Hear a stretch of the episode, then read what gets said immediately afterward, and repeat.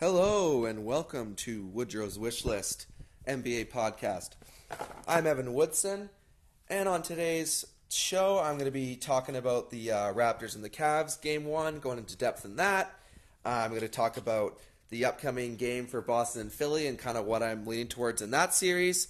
And I'm going to recap the game that just finished up right now uh, Utah Jazz and the um, Houston Rockets. So let's get right into it. Uh, so last night's game, uh, Houston, or sorry, uh, Cleveland and Toronto.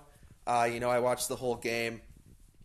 Coming into the series, I was kind of expecting that uh, Cleveland would lose game one. I thought the Raptors would take it, and I actually didn't think it was going to be that close. You know, LeBron's complaining about being tired, and you know, obviously he's going to be ready to go, but he he did look a little tired in that game. Didn't shoot the ball particularly well. You know, I kind of thought the Raptors were going to steal one. I liked Cleveland in seven, uh, just because I think they have a, a, good home court advantage based on the fact that the Raptors, you know, their bench is really young, and you know we've seen these playoffs young guys struggle on the road in these series. Um, so you know, I kind of thought that Raptors would steal a game, steal game one, and then you know it would kind of go back and forth, and Cleveland would eventually take it in seven. Um, but you know, and watching the game, watching the beginning, you know, Raptors are looking really good. It's finally looking like they're gonna, you know, finally surpass LeBron. Lowry's playing well, DeRozan's playing well. You know, they're getting contributions from their bench, um, and you know, then they just do their classic uh, Toronto kind of choke job. You know, three tip-ins to uh, win the game. They can't do that. You know, and then in overtime, as soon as overtime hit, I I, I knew Cleveland was going to win. There was no doubt in my mind. I just didn't think that Toronto was going to be able to control overtime. Um, you know, they have they had some opportunities to win the game. Uh, you know, Fred VanVleet, but and the thing is, the whole thing, you know, they changed their offense so they could deal with LeBron and a more ball movement offense. Uh, you know, which has worked all season, but I think in that last uh, final seconds of overtime where they get Fred VanVleet that open shot, you know, DeRozan's got to be a bit more selfish there. They're only down one. He's got to take it. He's got to be the guy. You know, nothing wrong with passing up an open shot, but Fred VanVleet – he hasn't looked great. You know, he's he's hounded by that shoulder injury. Didn't shoot the ball well. Uh, you know, I don't think they're going to be able to rely much on him going forward. I think it's going to have to be more DeLon Wright. It's got to be DeLon Wright as that fifth guy in those final minutes, not VanVleet. So he misses that shot. You know, Raptors lose. And, you know, it was kind of a meltdown. It was a choke job. I definitely thought the Raptors were going to win game one. Uh, still picked Cavs in seven, but now I'm kind of thinking, leaning towards it might be exited even sooner than that because this game too is a must win. If Toronto go down, goes down 2-0 to the Cavs, they have no chance. Uh, they're going to lose this series. Um, and uh, so we'll you know we'll see what happens. Um, two, game two is a must win, and that's kind of where I also have a problem with Toronto. It's just can they win a must win game against this Cleveland team? Because they haven't you know they haven't played well with their backs against the wall. It's LeBron James, so we'll see what happens. You know I'm really excited for this game. Game two is going to be a really good game you know, we'll see what happens. But if you're if you're Cleveland, you're feeling great right now. You know, you get excellent contributions from J.R. Smith. You know, finally first Cav other than LeBron to score 20 points in a game. He hits five threes. You get Kyle Korver. He hits five threes. You know, a lot of people are saying that's not sustainable, but I think it is. You know, Kyle Korver's every time he catches the ball and has a wide open three, and he even missed a couple that I was surprised. I think the ball is going in. Um, I think that you know, J.R. Smith, he loves to play against the Raptors. LeBron loves to play against the Raptors. I think he's in the Raptors' heads right now. And, you know, I'm just kind of, that was kind of why I thought the Cavs would win. And I'm still sticking with that. Uh, you know, their bench matches what Toronto did. And I think they have just as good of a bench as Toronto. I know Toronto's bench is younger and Cleveland's bench is inconsistent.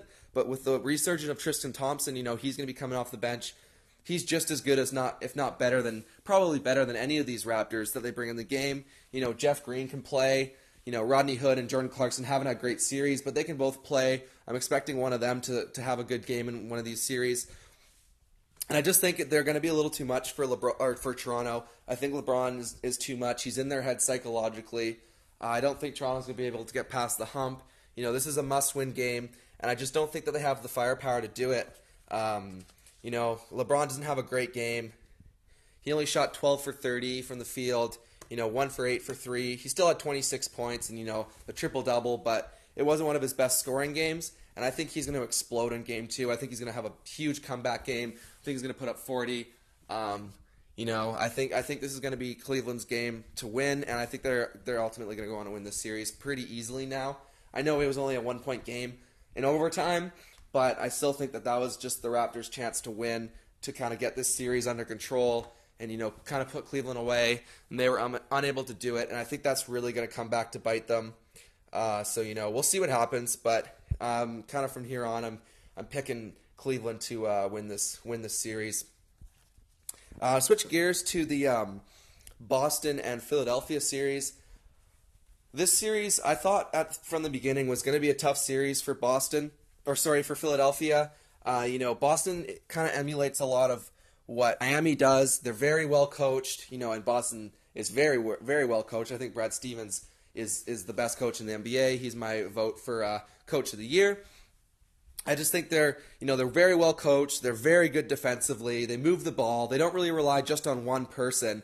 And we saw that in, in game in game one, you know, and, and you could say that, oh, you know, the, the 76ers only shot 19% from the three point line. You know, Ben Simmons wasn't great. Their, their role players didn't step up. You know, Covington is one guy that really needs to step up. He's got to figure it out and come to play. But I thought this would be a six or seven game series. I'm kind of leaning towards a seven game series. You know, Boston hasn't won on the road, so you know we'll see what happens at Philadelphia. But you know, Philly's got to get this game um, for their confidence. You know, and, and Boston's just been playing exceptional basketball. Terry Rozier, probably a top 15 point guard in the NBA right now. You know, he was sensational last night. Outplayed Ben Simmons. You know, tw- those 29 points, hit some big shots. You know, getting the crowd going, and you know he's he's just a completely different animal at home. You know, hasn't been playing well on the road, but We'll see. We'll see what happens at home. He's he's a beast. Um, and I think that's going to be going to be problematic for Philadelphia going into Game Two. Uh, you know, you get contributions from everyone across the board. Anyone they throw in there is going to play well.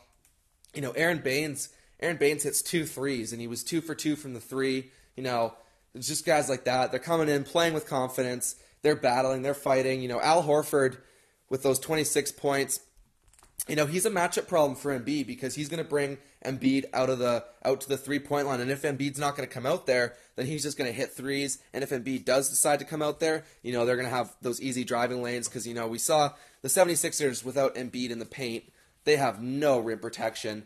Um, you know, we saw that in that game with with LeBron where he was just dunking over Ilyasova. Um, so you know, Horford's a Horford's a tough matchup for Embiid. You know, on the opposite side of the floor, Embiid had a great game. Uh, you know, he's he's going to continue to have good games, but Philadelphia needs more. They need more from their other guys. You know, they need more from Belinelli, who was terrible. And if he's not shooting the ball well, he's he's a minus out there because he can't defend anybody. You know, they need more out of Ilyasova. That bench has to be better. T.J. McConnell needs to be better. Uh, you know, I, am not I'm not ready to panic yet on on uh, Philadelphia. I still think they're going to win this series in seven, but I think this is going to be a tough series and a lot tougher than everyone thinks. You know, Philly showed their youth in that first game.